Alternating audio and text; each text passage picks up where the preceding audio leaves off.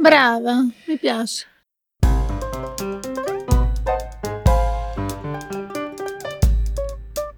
Benvenuti a Modo di Bere, podcast su bevande locali e detti locali. Sono la conduttrice Rose Thomas Bannister. Oggi sono molto contenta di intervistare di persona Teresa Bruno e Ilaria Petito, due viticoltrici della Campania. Oltre viticoltrici, loro sono importanti sostenitrici nella regione. Teresa è il presidente del consorzio in Irpinia e Ilaria è vicepresidente.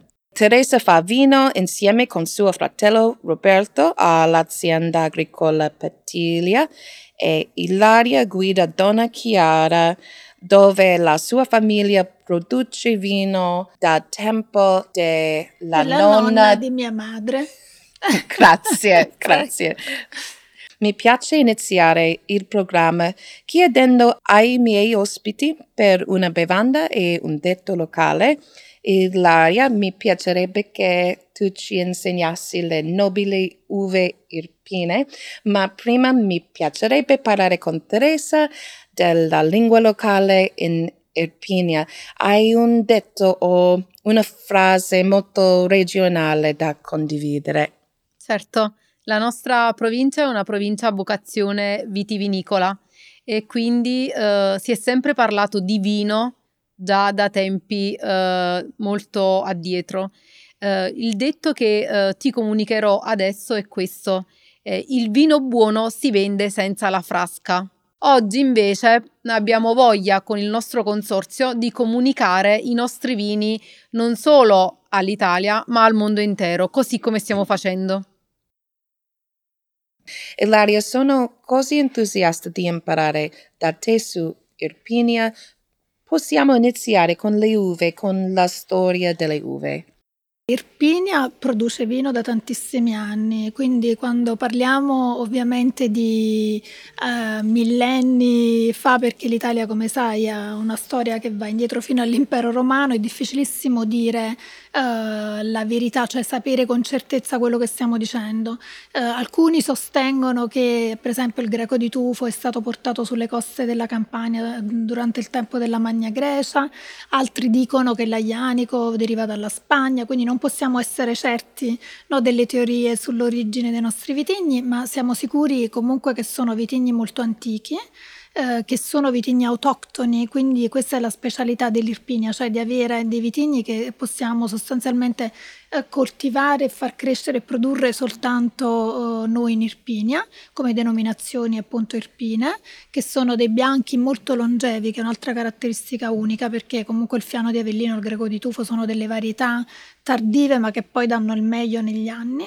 E anche l'Aianico che comunque è una varietà tardiva che è considerato il grande rosso del sud Italia, è un vino che si vendemmia a novembre quando in Italia la, la vendemmia è praticamente finita dappertutto, e però poi è un vino che appunto dà delle performance longeve eh, negli anni, quindi noi siamo molto orgogliosi della qualità e delle nostre varietà autoctone. Mi interessano molte uve autoctone Teresa, uh, parliamo di più del, de, dei vini um, che sono fatti di queste uve. Sì, certamente. Allora, con le uve che Ilaria ha ampiamente descritto, noi otteniamo per l'Irpinia tre denominazioni ADOCG e delle denominazioni ad hoc. Per le denominazioni ADOCG con uh, le uve di Greco, eh, che sono coltivate in otto piccoli comuni della provincia di Avellino e che sono Tufo e i sette paesi confinanti, noi avremo, abbiamo e otteniamo il greco di Tufo di OCG che è effettivamente uno dei nostri fiori all'occhiello come eh, eh, vini ed è uno dei vini più ricercati della provincia di Avellino.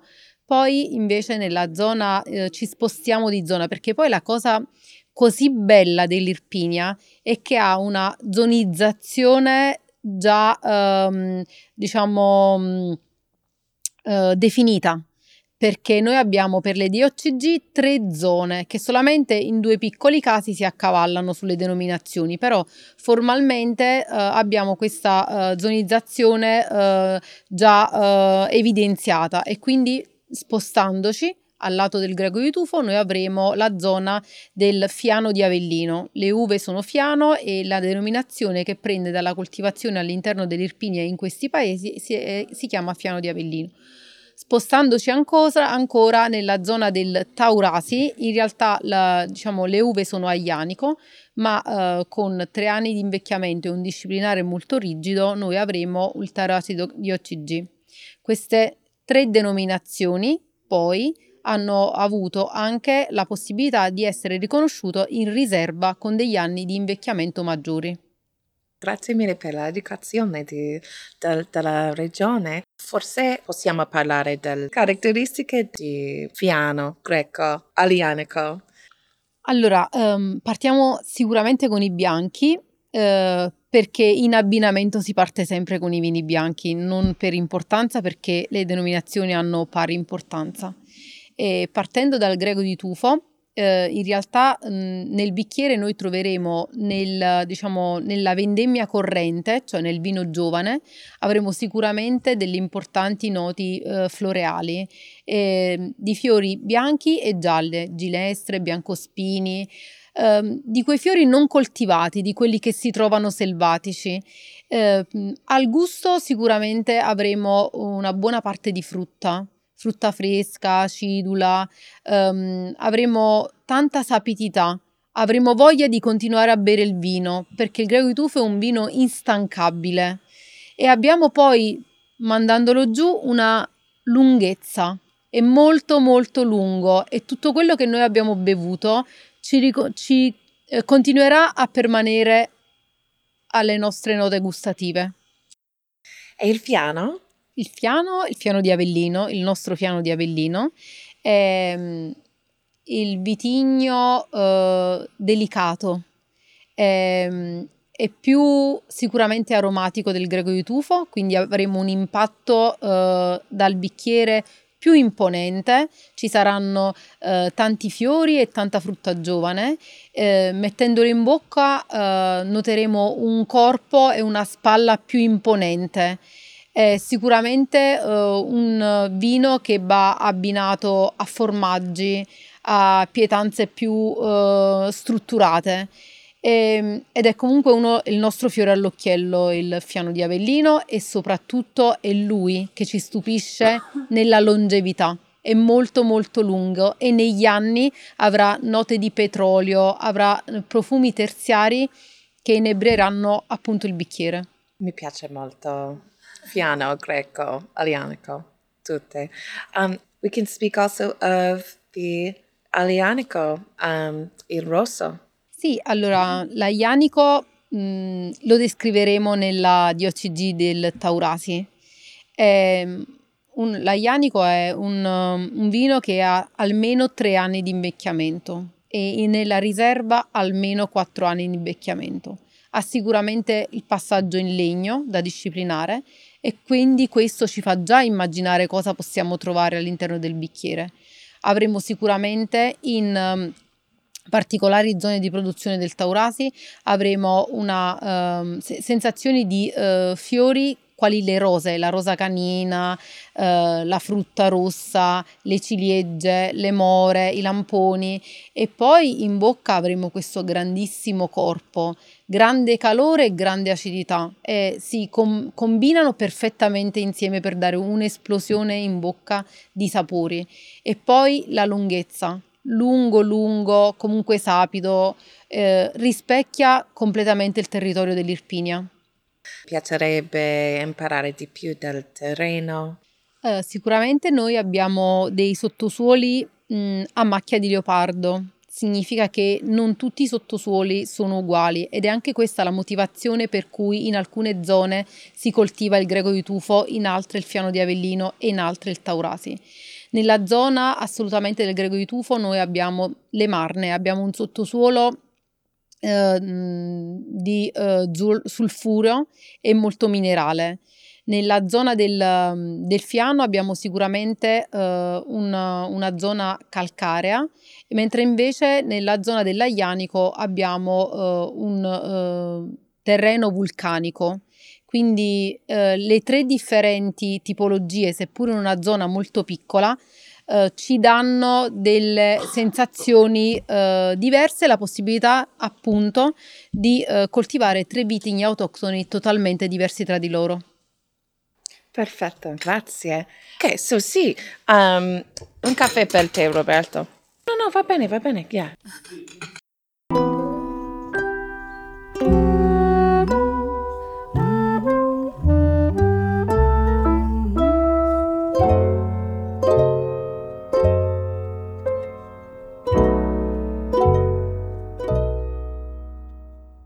Sentire di più della vostra visione per il consorzio e per i vini di Irpinia, ma prima mi chiesto, sembrate come buone amiche, quanto, da quanto tempo vi conoscete? In realtà ci conosciamo da un decennio. E ehm, la nostra amicizia è, è nata um, per caso. Mi era, mi era stato consigliato di tenermi lontana perché lei era, lei Ilaria, era così diversa da me. Io più sul mondo agricolo, lei più fashion, il mondo della moda. E invece poi uh, la contaminazione ha fatto bene a me e forse anche un po' a lei. I love this. I'm thinking of not really a saying, but kind of a trope uh, that we have in English. I wonder if you have something similar in Italian. There's a country mouse and a city mouse. tu sei un topo di campagna, io un topo di città. non so quale è meglio. Ci sono le, lo, lo, la stessa cosa in eh, Italia? Eh, no, no, no, non si dice, però uh, te lo rubo. I stole it. It's a, a nice uh, way. Da noi in Italia essere una topa non è una cosa troppo bella.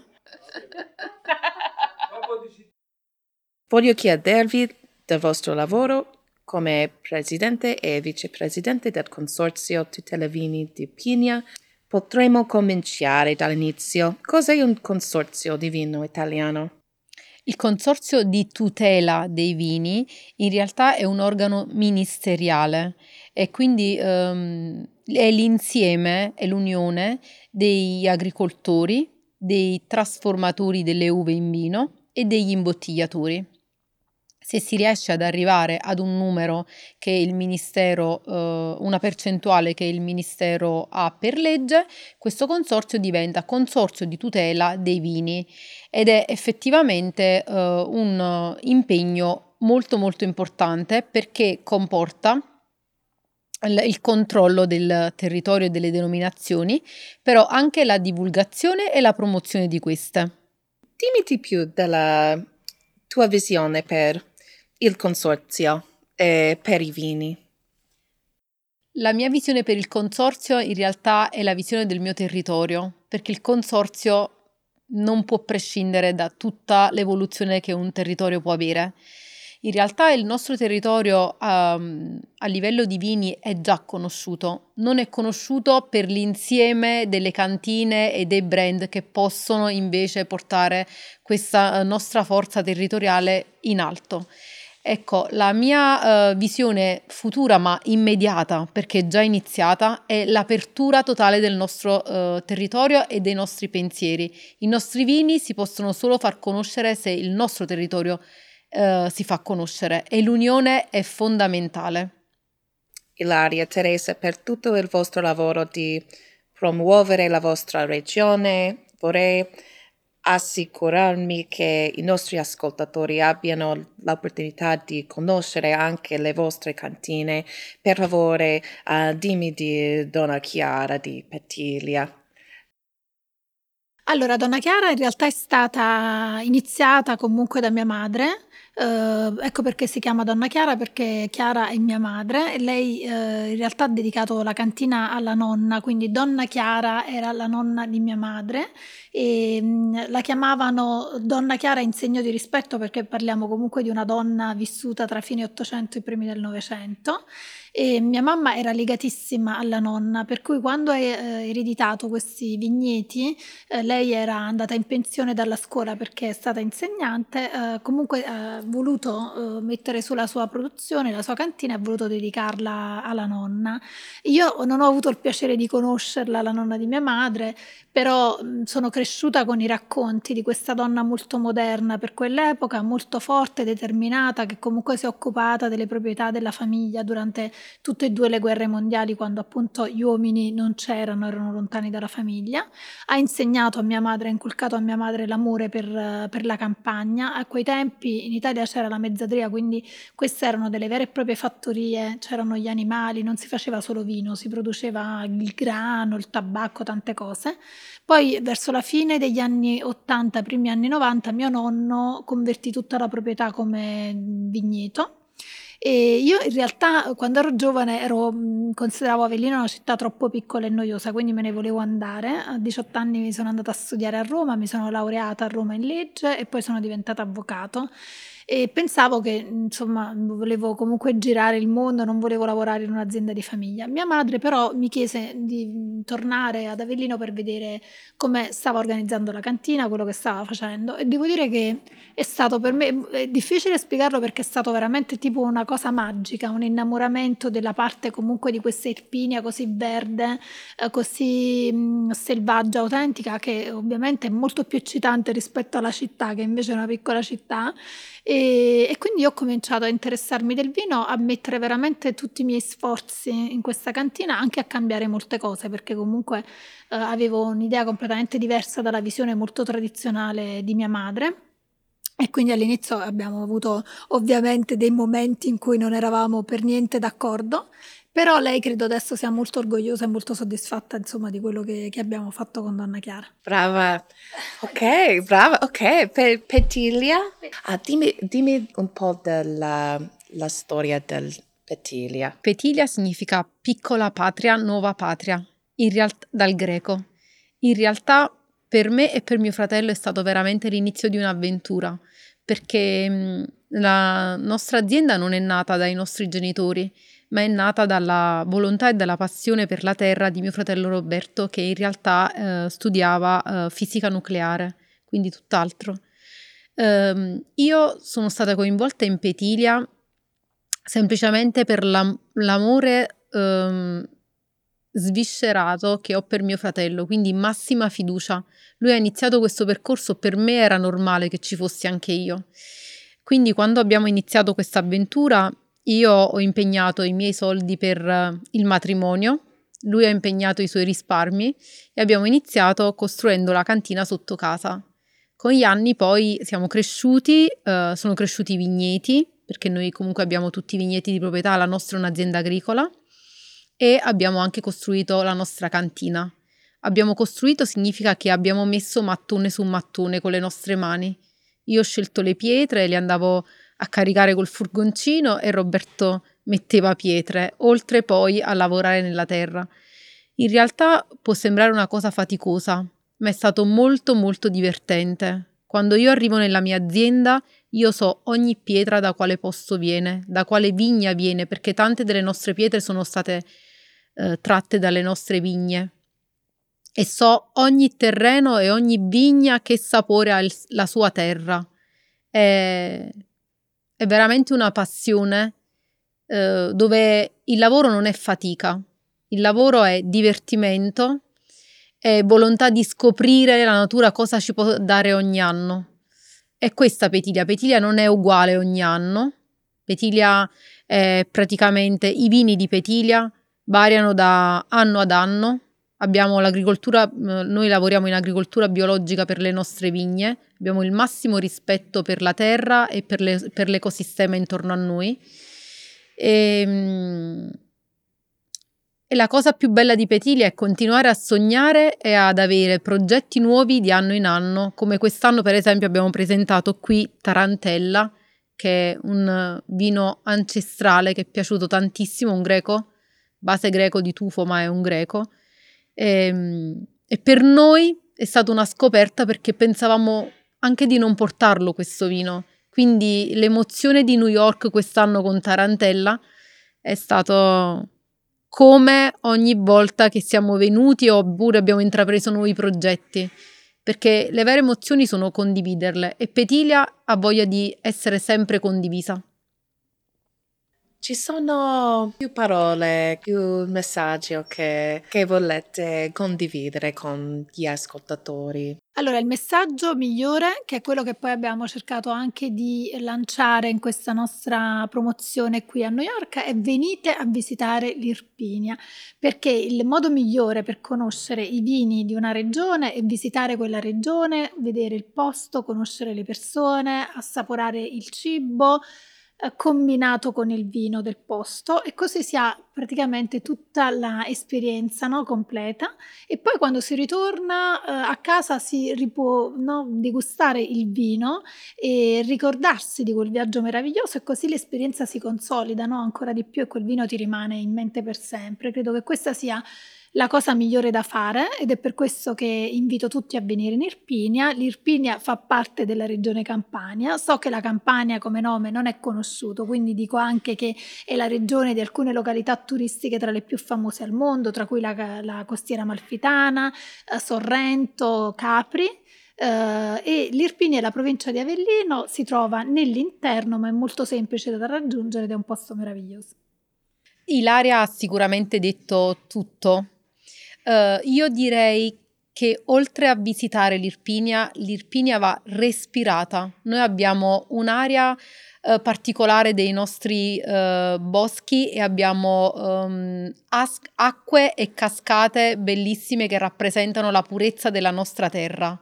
Quindi venite in Irpinia, che oltre a tanto verde troverete tanto vino buono e tanto cibo buono, oltre pers- alle persone autentiche.